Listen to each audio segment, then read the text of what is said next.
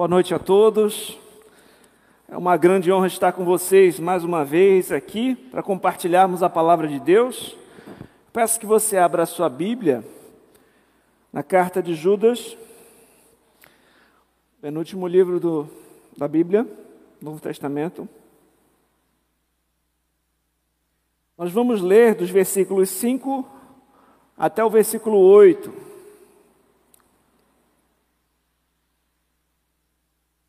Os irmãos encontraram?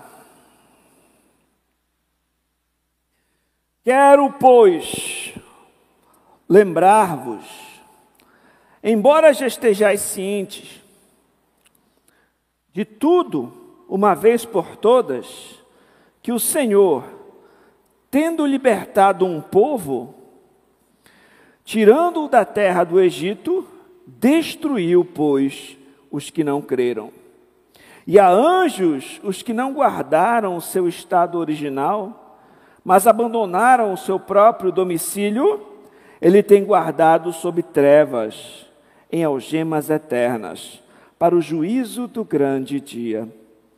Como Sodoma e Gomorra e as cidades circunvizinhas, que havendo se entregado à prostituição, como aqueles, seguindo após outra carne, são postas para exemplo do fogo eterno, sofrendo punição. Vamos mais uma vez ao Senhor em oração. Pai, nós estamos diante da tua santa palavra, ela que é lâmpada para os nossos pés, ela que é luz para o nosso caminhar, ela que é alimento para a nossa alma. Senhor, prepara os nossos corações para receber, Senhor, a, a maravilhosa doutrina, a maravilhosa palavra, a tua maravilhosa verdade, desvendo nossos olhos para compreendermos as maravilhas da tua lei. Em nome de Jesus, amém. Sensação tomar um pouquinho. Tá? No último domingo, nós demos início à nossa série de exposições na Epístola de Judas, certo? Nós notamos que nos primeiros quatro versos, como o pastor bem lembrou, que o autor da carta é Judas, não Iscariotes. Esse Judas é o irmão de Tiago, meio-irmão do nosso Senhor Jesus Cristo. Ele se apresentou como servo de Cristo, como nós já estudamos aqui, e apresentou, se referiu aos seus leitores, aos seus destinatários, como chamados, amados em Deus Pai e guardados em Cristo Jesus. Ele fez então ali nos primeiros versículos a saudação. Ele lhes desejou que lhe fossem multiplicadas misericórdia, paz e amor. Nós vimos também nos versículos 3 e 4 que Judas apresentou o propósito da carta, o motivo pelo qual ele escreveu e enviou esta epístola. Ele explica que ele pretendia escrever sobre outro assunto. Teve uma carta que ele não escreveu, que ele não enviou até aquele momento. Ele disse que pretendia falar a respeito da comum salvação que ele tinha com seus irmãos em Cristo mas ele foi forçado a mudar o tema, forçado a tratar de um outro assunto, talvez não muito agradável aos ouvidos, porém muito necessário. Ele precisava chamar os crentes a batalharem diligentemente pela fé que de uma vez por todas lhe foi entregue. Qual era o motivo dele mudar o, o tema da sua carta, dele chamar os crentes então para essa batalha. Qual foi o motivo? O motivo dessa convocação foi a presença, a infiltração de falsos mestres, são falsos mestres infiltrados ali na igreja. Eles dissimulavam, eles estavam ali né, aos poucos influenciando a igreja com falsas doutrinas, com falsos ensinos, com ensino venenoso, com ensino deturpado. E em contraste à maneira pela qual Judas apresenta os crentes, olha como ele fala a respeito dos falsos mestres. Ele os chama de homens ímpios. Eles são falsos crentes. Eles, é, com a boca, professam crer no Senhor, mas com seus atos eles o negam. São homens ímpios, homens que transformam em libertinagem a graça de Deus. Ah, uma vez que somos salvos pela graça, vamos continuar vivendo de qualquer jeito. Podemos pecar à vontade, podemos cometer imoralidades é, uma, uma, transformam a graça de Deus em libertinagem. Eram antinomianos, sem lei alguma, e eles negavam com seu ensino e com a sua atitude o único e soberano Senhor Jesus Cristo.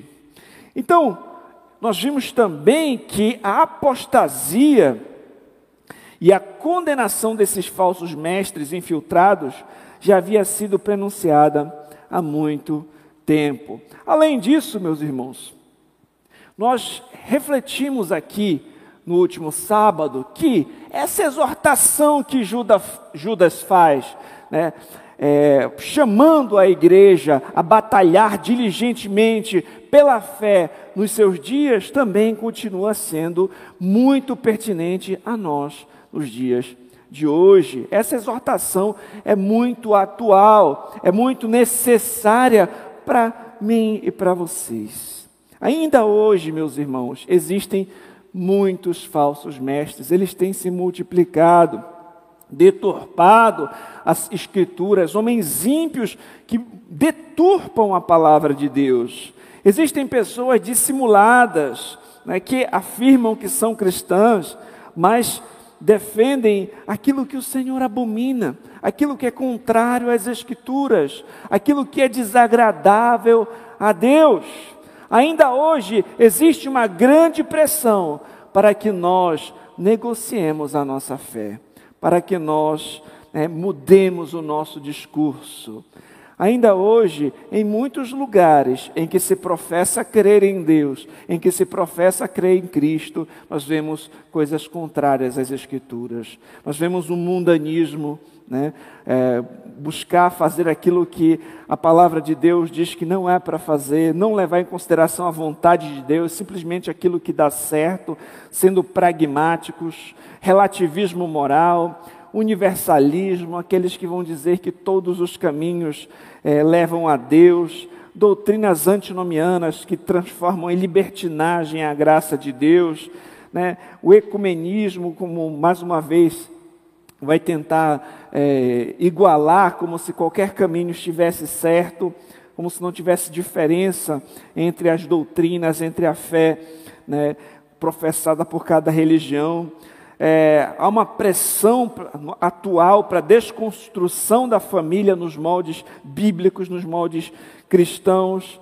Há uma revolução sexual também acontecendo, na qual né, é, se apresenta modelos também desagradáveis ao Senhor a respeito da sexualidade. Há uma agenda pró-aborto. Há pouco tempo, pessoas comemorando, porque em determinado contexto se aprovaram leis que viabilizaria o aborto. Né? Então, falsas doutrinas que negam a Cristo. Existem aqueles que negam a inspiração das Escrituras. Isso são só algumas coisas que eu lembrei aqui para falar. Mas existem muitos falsos ensinos por aí. E hoje a informação é repassada aos montes, né? Você entra na internet, no WhatsApp, nas redes sociais, você recebe informação de todo lado, são muitas vozes. Se você não tiver uma base, se você não tiver um crivo, você pode ser levado por qualquer vento de doutrina. E você não pode ser como aquela pessoa que diz assim: não, falando de Deus está tudo bem. Né? Aí o pessoal fala de Deus, mas fala algo que não está de acordo com a sã doutrina, que não está de acordo com as escrituras. Você precisa conhecer as bases, os fundamentos da sua fé. Certo? Então, nós precisamos hoje ainda diligentemente estarmos firmados na verdade e batalhar pela fé. E no texto que nós vamos trabalhar hoje, Judas apresenta três exemplos da história, da história antiga, daqueles que abusaram de privilégios concedidos por Deus e receberam, no final, a condenação do Senhor. São três exemplos ali de juízo, três exemplos de condenação, três exemplos de rebelião, para mostrar que assim como no passado Deus condenou esse tipo de atitude, no passado Deus já lidou com aqueles que é, se rebelaram contra ele de forma firme, esse mesmo Deus que, que lidou, por exemplo, com os israelitas incrédulos, o mesmo Deus que lidou com os anjos caídos, o mesmo Deus que destruiu Sodoma e Gomorra, é o mesmo Deus que nós servimos hoje. Nós precisamos conhecer os diversos atributos de Deus. Assim como o Senhor é amoroso, o Senhor é misericordioso, o Senhor também é santo e o Senhor também é um justo juiz que julga com retidão. Assim nós vamos compreendendo de forma mais profunda o Deus que nós servimos. E esse, essa advertência que Judas vai dar, trazendo de novo esses exemplos, deveria fazê-los né, tomar cuidado para não seguir o rumo desses falsos mestres, não seguir os seus ensinos, não imitar sua conduta.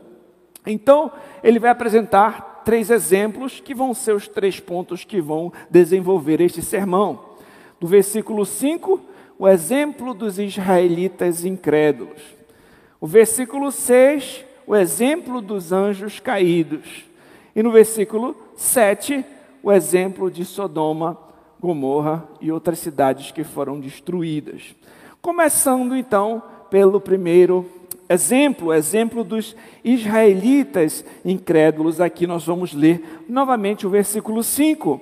Judas vai dizer: Quero, pois, lembrar-vos, embora já estejais cientes de tudo, uma vez por todas, que o Senhor, tendo libertado um povo, tirando-o da terra do Egito, destruiu depois os que não creram. Eu queria pegar logo esse início, quando ele diz assim: Quero, pois, lembrar-vos, para a gente fazer uma breve reflexão aqui, tirar uma aplicação para a nossa vida.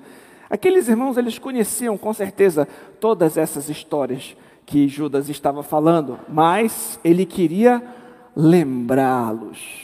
Meus irmãos, nós precisamos ser lembrados muitas vezes daquilo que nós já sabemos.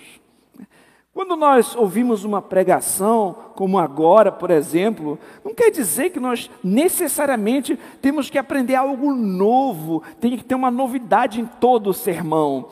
Pode ser que você precise ser lembrado daquilo que você já sabe, recordar coisas importantes que talvez podem ter sido esquecidas ou que nós mesmos temos negligenciado. Né? Lembrar o que nós já sabemos nos ajuda a examinar a nossa vida cristã, né? se ela está andando de acordo com a nossa fé, de acordo com aquilo que nós professamos. Às vezes tem algo que você já sabe, eu sei que é isso, mas talvez você esteja falhando em praticar aquilo que você já sabe. Então você precisa ser lembrado. Talvez tenham verdades que você conhece, mas elas não estão mais ardendo no seu coração. Talvez você saiba que aquilo ali é verdade, mas talvez seja algo que está meio que esquecido na sua vida. Aí você ouve uma pregação, né, o seu coração é aquecido, você se lembra daquelas verdades e você passa então a observá-las. Às vezes também, meus irmãos, nós estamos num momento de crise. Né? Quando a gente está passando por uma dificuldade, um problema, às vezes a gente fica meio confuso. Né? E até mesmo esquece daquelas verdades que a gente já sabe. E aí alguém vai conversar com a gente e fala aquelas mesmas verdades que a gente já sabe. Às vezes, por exemplo, você está passando por um momento difícil na vida e vai desabafar com um amigo. E aquele amigo lembra você que tudo está debaixo da providência de Deus, que todas as coisas cooperam para o bem daqueles que amam a Deus. Você já sabe de tudo, de, de, tudo isso, que Deus é soberano e que você precisa confiar no Senhor e que o Senhor é um socorro bem presente na hora da angústia. E você sabe dessas coisas, mas no momento do conflito parece que você não está tão consistente nelas. É alguém fala, você é lembrado, é fortalecido e edificado com aquelas mesmas verdades. Aqueles irmãos já sabiam dessas histórias, mas é, Judas aqui ele quer lembrá-los daquilo que eles já sabiam, né, para trazer novamente uma reflexão. E o texto prossegue, ó, quero lembrar-vos, né, é, embora já esteja ciente uma vez por todas que o Senhor, é interessante que em algumas versões, algum, alguns manuscritos, a palavra aqui é Jesus mesmo, né? Jesus no grego, Jesus. Então, aqui Judas usa um nome humano conferido ao Filho de Deus para se referir ao livramento de Israel. Que coisa interessante mostrando que ele já existia mesmo antes da encarnação. Então, se essa tradução, se essa versão está correta, ele coloca Jesus libertando o povo de Israel. Como assim? Que o Filho de Deus, ele já existia. Por meio dele, todas as coisas foram criadas, como você vai observar lá em Hebreus, no capítulo 1, no verso 2. Ele é aquele por meio de quem Deus criou o universo. O Senhor Jesus Cristo já, já existiu, Deus Filho sempre existiu, mesmo antes da encarnação. E é interessante que o termo aqui utilizado é Jesus. Tendo libertado um povo, tirados da terra do Egito, destruiu depois os que não creram. Então, o primeiro exemplo mencionado aqui de rebelião, de abuso de privilégios, por assim dizer, mencionado por Judas é tirado da história de Israel. Então o Senhor, você vai, já leu com certeza o livro de Êxodo, você vai observar que na história de Israel, o Senhor, por meio de muitos milagres, libertou o povo hebreu do cativeiro egípcio.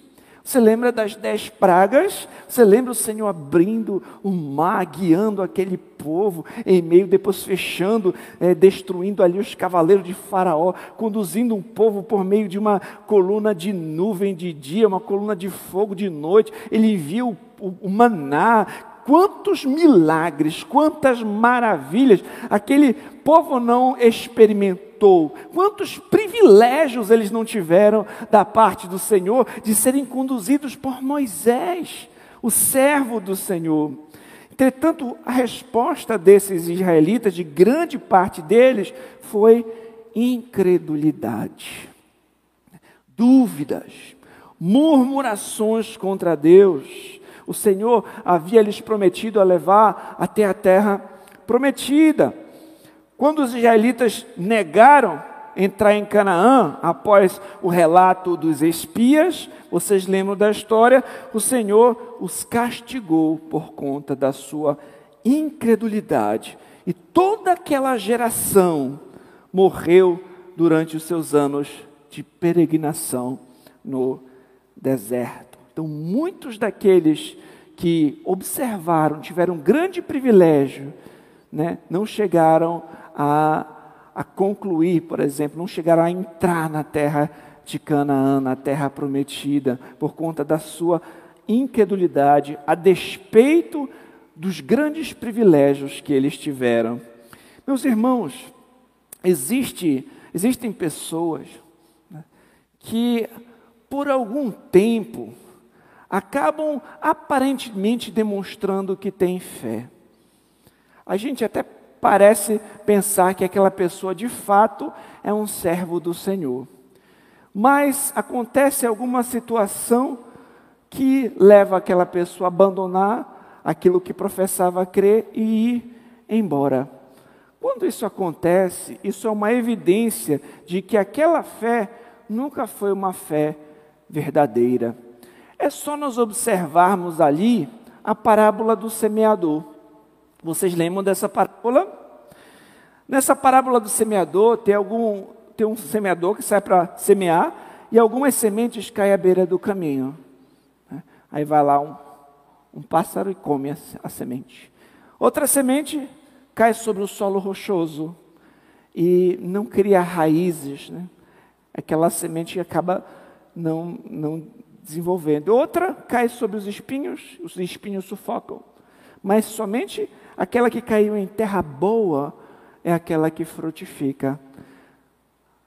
E aí Jesus explica essa parábola, que tem aquelas pessoas que ouvem a mensagem, não entendem, não entendem nada, que é isso, não entendendo, entende nada. Aí o maligno vai lá e rouba aquilo que foi semeado.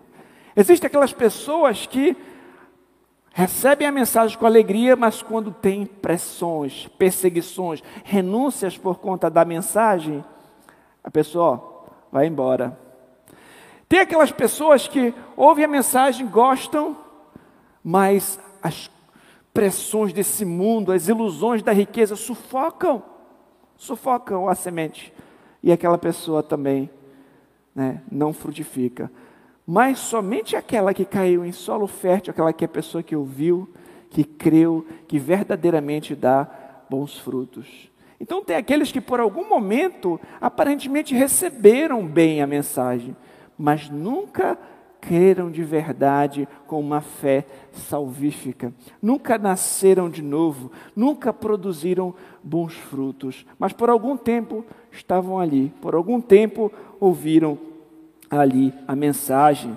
Então, essas pessoas que por algum tempo né, afirmaram que creram, que mudaram, quem sabe, alguns hábitos, que conheceram algum nível ali a verdade e depois apostataram, depois abandonaram a fé, na realidade elas não possuíam a fé verdadeira, elas nunca nasceram de novo. É aquilo que em 1 João 2,19, João vai dizer: Eles saíram do nosso meio, entretanto, não eram dos nossos. Um exemplo disso, uma pessoa nesse, bíblica que pode exemplificar isso.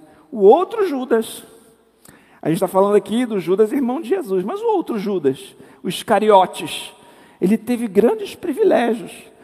Né? Ele foi um dos apóstolos de Cristo, participou de. Imagina quantas pregações ele não viu do, da boca do próprio Senhor Jesus. Oportunidade né, de, de, de fazer e experimentar tanta coisa, mas no final ele nega Cristo, ele trai a Cristo. No final, ele é possuído por Satanás e ele vai se suicidar. A questão é, ele nunca foi um verdadeiro discípulo. Ele nunca nasceu de novo. Ele nunca possuiu a fé genuína, a fé que salva. Isso é muito importante de nós sabermos, meus irmãos. E assim como o juízo chegou para os israelitas incrédulos que nós vimos no texto, apesar de todo o privilégio que eles experimentaram, também virá um juízo sobre os falsos mestres para os apóstatas, né, que na realidade também são incrédulos, eles experimentarão o juízo de Deus. E o que que os leitores dessa carta deveriam considerar à luz disso? Isso deveria servir de alerta para nós, para não seguirmos o caminho dos falsos mestres, dos falsos ensinos, né? nem seguir o ensino deles que conduz a condenação. Olha como é sério a coisa. Olha como é sério. Há uma comparação aqui. Assim como aqueles que tiveram privilégios foram condenados, caíram sob o juízo de Deus, tome cuidado. Mesmo que aquele que diga que é, que é pastor, que é apóstolo, que é profeta, etc., e fica ensinando falsas doutrinas, ele vai se ver com Deus também. Cuidado para você não seguir pelo caminho dele. É mais ou menos isso que está acontecendo aqui. Então, ele vai para o segundo exemplo, o exemplo dos anjos caídos. O mesmo Senhor que condenou, que é, condenou a incredulidade dos judeus é, no, no deserto, também condenou os anjos caídos. E é o mesmo Deus que nós servimos hoje. Não mudou. Deus é imutável. É o mesmo Deus. E o texto diz: E a anjos, os que não guardaram seu estado original, mas, oh, desculpe, mas abandonaram o seu próprio domicílio, ele o tem guardado sobre trevas eternas para o juízo do grande dia. Meus irmãos, aqui ele apresenta o segundo exemplo de rebeldia, o segundo exemplo de é, juízo também da parte de Deus.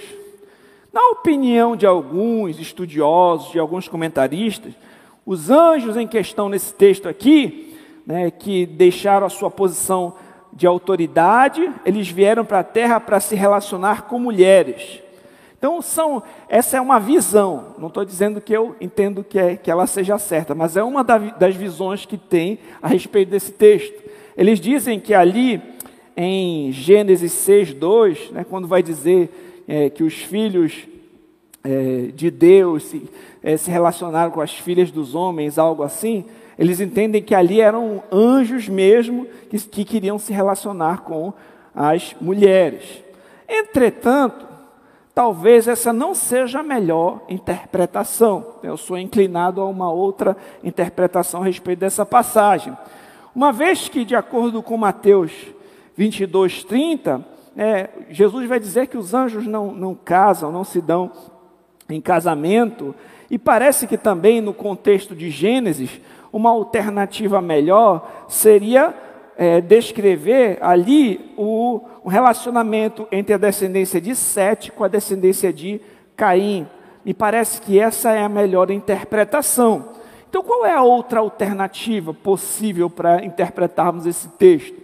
A outra alternativa é entender que trata-se de anjos que ocupavam é, posições privilegiadas de autoridade, se rebelaram contra Deus, o seu Criador, ou seja, uma referência à queda de Satanás e os seus demônios que o seguiram e agora eles estão em trevas aguardando o juízo final. Me parece que essa alternativa é, é mais coerente. Entretanto, uma ou outra, o ponto é que anjos né, pecaram, caíram e receberam o juízo de Deus. 2 Pedro 2,4 diz assim: Ora, se Deus não poupou os anjos quando pecaram, antes precipitando-os no inferno, os entregou a abismo de trevas reservados para juízo. Então, o Senhor não poupou anjos que caíram.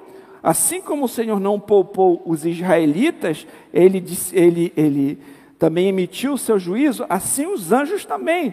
Eles enfrentaram o juízo de Deus.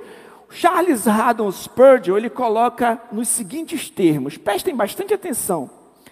Se o pecado poderia arrastar um anjo dos céus, ele pode muito bem arrastar um ministro do púlpito, um diácono da mesa de comunhão, um membro da igreja fora do meio de seus irmãos é apenas a perseverança na santidade que é o símbolo da salvação eterna.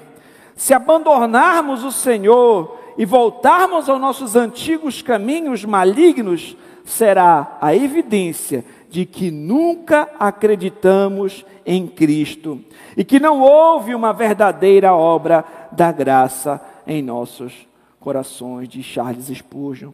Meus irmãos, não basta apenas você conseguir alcançar uma posição privilegiada. Ah, eu me tornei membro, me tornei um diácono, quem sabe porventura até mesmo um pastor. Mas se por, um, por quem sabe um dia essa pessoa abandonar a fé, negar a Cristo, abandonar tudo aquilo que ela afirmava crer, isso é uma evidência de que essa fé nunca foi genuína nunca foi verdadeira. Essa pessoa estava enganando talvez a si mesmo ou até mesmo até os outros. Porque a verdadeira marca da fé, a marca da verdadeira fé é a perseverança. Aquele que verdadeiramente crê para a salvação vai continuar crendo até o fim. Vai continuar crendo até o fim. Uma vez que o Senhor guarda os seus. Aquele que começou a boa obra há de completar, há de terminar. Há um, um, uma, um jogo de palavras interessante nesse texto que nós lemos a respeito dessa palavra é, guardou. Por quê? Ele fala que os anjos não guardaram o seu estado original. Mas ele fala que o Senhor os guardou sob trevas para juízo. E lá no verso no verso 1, nós vemos que o crente genuíno está guardado em Cristo Jesus. Em Cristo Jesus nós estamos guardados. O Senhor que começou é o Senhor que vai concluir a obra. Não tem como um verdadeiro crente né, cair da graça. Não tem como isso acontecer, porque ele é guardado pelo Senhor. Em terceiro e último lugar, nós vamos observar o exemplo dessas cidades, Sodoma, Gomorra e aquelas cidades circunvizinhas. Ó, o texto vai dizer: como Sodoma e Gomorra e as cidades circunvizinhas, que havendo se entregado à prostituição, como aqueles seguindo após outra carne, são postas para exemplo do fogo eterno, sofrendo punição. O autor, então, agora Judas, lembra da destruição das cidades de Sodoma e Gomorra. Se você está fazendo aquela leitura bíblica anual, você já deve ter passado por ali, né? Nesses esses tempos aí, para ler o relato do que acontece em Sodoma, Sodoma e Gomorra. Entre outras cidades que se entregaram ao quê?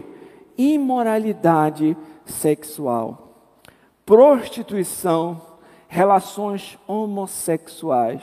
Isso é descrito lá em Gênesis 19, do 4 ao 9. Era isso que estava acontecendo com aquelas cidades. Tem até aquele, aquela situação em que o, os anjos vão até a casa de Ló e os homens da cidade queriam abusar daqueles homens que eles viram. Né? Então, nós vemos que a destruição dessas cidades, elas serve como um exemplo para o julgamento, para o juízo de Deus sobre o pecado. Ou seja, da forma como Deus destruiu Sodoma e Gomorra, aquilo que aconteceu naquele contexto é como um símbolo, é uma ilustração do fogo que jamais pode ser apagado, ou seja, o fogo eterno, né? aquela punição eterna né? que o texto vai mencionar. E aqui vale a gente refletir também que, diferente do falso ensino de alguns falsos mestres que têm falado, proclamado por aí, ensinando que não há nenhum tipo de condenação, que não há inferno, que no final, independente da sua fé, todo mundo é salvo. Não é isso que a Escritura vai dizer. A Escritura fala claramente a respeito de um juízo final. A Escritura fala claramente de um fogo eterno destinado ao diabo, aos seus demônios e a todos os ímpios. Isso é muito forte, é muito sério. E meus irmãos, a única maneira de nós, e eu e vocês, escaparmos dessa condenação, não sermos condenados no juízo é por meio de Jesus Cristo. Se você ainda não se rendeu a Cristo, eu te convido hoje. Confie plenamente em Cristo para a salvação. Somente Cristo pode trazer para nós paz com Deus, perdão, Somente Cristo pode aplacar a ira de Deus. Somente Cristo é o mediador entre nós, pecadores, e um Deus que é justo e santo. Então é necessário nós nos arrependermos de nossos maus caminhos, é necessário nós nos arrependermos de nossos pecados e confiarmos somente em Jesus para a salvação. É Cristo quem nos conduz em triunfo para a cidade celestial, onde não haverá mais morte, nem pranto, nem clamor, nem dor, nem lágrimas, só alegria eterna. É Ele que nos conduz para esse eterno descanso, para esse regozijo. É Ele que nos livra da ira vindoura, da condenação e nos leva para a glória eterna. Somente em Jesus. Não tem outro nome, queridos. Não, é, não tem outra forma. Porque todos nós pecamos. Todos nós quebramos as leis de Deus. Nós precisamos de um Salvador. Você não é bom o suficiente por si mesmo. Eu não sou bom o suficiente por mim mesmo. Todos nós precisamos de um substituto, de um mediador, de um cabeça, e esse é Jesus Cristo. Por isso que ele é tão maravilhoso, por isso que a obra de Deus é algo tão glorioso, por isso que nós cantamos e louvamos aqui juntos, porque o Senhor demonstrou o seu amor para conosco, pelo fato de que, ainda pecadores, Cristo morreu por nós. Nós, sendo ainda pecadores, Deus enviou seu Filho, nascido debaixo da lei, nascido cumprindo todas as profecias, obedecendo perfeitamente todas as exigências divinas para salvar pecadores miseráveis como eu e vocês. Judas apresenta esses três exemplos que nós vimos aqui de juízo. Ele fala a respeito desses rebeldes, desse juízo que Deus emitiu para com esses rebeldes, tanto para com o povo de Israel incrédulo, quanto para com os anjos caídos, quanto para com essas cidades de Sodoma e Gomorra, para advertir os leitores, para nos advertir de que Deus permanece o mesmo. E assim como a rebelião dos israelitas incrédulos, desses anjos caídos, das cidades imorais de Sodoma e Gomorra e das suas circunvizinhanças, os falsos mestres, não vão ficar impunes, eles caminham para o fogo eterno. Desse modo é melhor não seguirmos o exemplo e o ensino deles, mas perseverarmos diligentemente batalhando pela fé pela sã doutrina que nos foi entregue de uma vez por todas. Meus irmãos, atualmente todos os noticiários estão falando a respeito de uma guerra que está acontecendo né, na Ucrânia. E ali aquele, aquele povo, aquele país está sendo invadido por tropas inimigas e as pessoas estão tendo que resistir e batalhar pela sua nação. Um vigor nós também não deveríamos ter para batalhar pela nossa fé, para batalhar firmemente por aquilo que nós cremos, né, por aquilo que é caro para nós, por aquilo que envolve não só uma nação física, não só a minha vida aqui e agora, mas aquilo que envolve questões eternas, aquilo que envolve a eternidade. Né? Será que nós temos de fato valorizado aquilo que é eterno? Será que a sã doutrina é algo caro para você? É algo importante para você? Será que a verdade de Cristo é algo que você busca conhecer, proclamar, ensinar, aprender, guardar? Será que quando você é, escuta um falso ensino você consegue identificar? Ou você está muito confuso, nem sabe direito o que crer? Como você está diante da verdade da palavra de Deus? Você compreende com clareza o Evangelho? Você conhece a Escritura? A sua Bíblia está de enfeite em casa? Ou você ama a palavra de Deus? Você, assim como o salmista, né, tem o seu prazer na lei do Senhor na sua lei é que você medita dia e noite, você quer desfrutar de comunhão com Deus, você não quer ser levado por mentiras a respeito do Senhor. Busque se apegar na verdade, busque conhecer cada dia mais, converse, quem sabe, com o seu pastor, peça boas indicações, sabe, passe tempo meditando nas Escrituras, ouça bons sermões, aprenda a discernir né, aquilo que é agradável e desagradável a Deus. Isso vai ser muito importante para você não ser levado por falsos ensinos.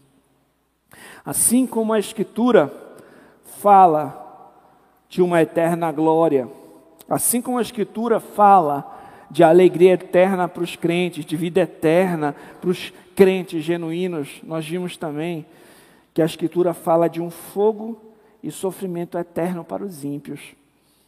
Isso é, é sério demais também para ser considerado. Esse é o ensino bíblico. Então, existem coisas que talvez sejam mais importantes do que aquilo que a gente está se importando agora. Né? Pense sobre a eternidade. Pense sobre o dia em que cada um de nós estará diante de Deus. Pense sobre esse dia. Um dia em que cada um de nós estará diante do Senhor. Como nós nos apresentaremos ao Senhor? Naquele grande dia, quando haveremos de vê-lo como Ele é, que sejamos encontrados fiéis, confiando somente em Cristo para a salvação e tendo, pela graça de Deus, perseverado na fé até o fim. E a gente possa olhar para trás e dizer assim: Eu combati um bom combate, terminei a carreira e guardei a fé. Louvado seja o Deus que Judas mencionou no verso 24 e 25. Eu finalizo essa pregação lendo esses dois versos. Abra comigo, Judas, verso 24 e 25. Ora, aquele que é poderoso para vos guardar de tropeços, e para vos apresentar com exultação, imaculados diante da Sua glória, ao único Deus, nosso Salvador, mediante Jesus Cristo, Senhor nosso, glória, majestade, império, soberania, antes de todas as eras e agora e por todos os séculos. Amém. Vamos ao Senhor em oração. Oh Pai, te agradecemos, Senhor, pela tua palavra. Ela é pura, ela é santa, ela é maravilhosa, ela tanto nos admoesta como ela nos cura, ela nos mostra o caminho de salvação, ela nos ensina os perigos que devemos tomar, nos afastar. Pai, que a tua palavra esteja gravada em nossos corações, que a tua palavra seja o nosso deleite, que os teus desígnios sejam a nossa alegria, que o Senhor venha nos conduzir em triunfo rumo à cidade celestial. Pai, eu te peço, não deixa que a gente caia na, nas, no lábio na, na lábia dos do falsos ensinos, de falsos profetas. Não deixe que a gente seja enganado. Não deixe que venhamos apostatar da fé de forma alguma. Mas que a nossa fé seja genuína, verdadeira, que estejamos de fato guardados em Cristo caminhando junto com o Senhor até aquele grande dia. Não deixa que venhamos enganar a nós mesmos nem aos outros. Livra-nos de toda hipocrisia. Leva-nos a um arrependimento genuíno e uma fé sincera. Para a honra e glória do teu nome, eu oro agradecido. Amém.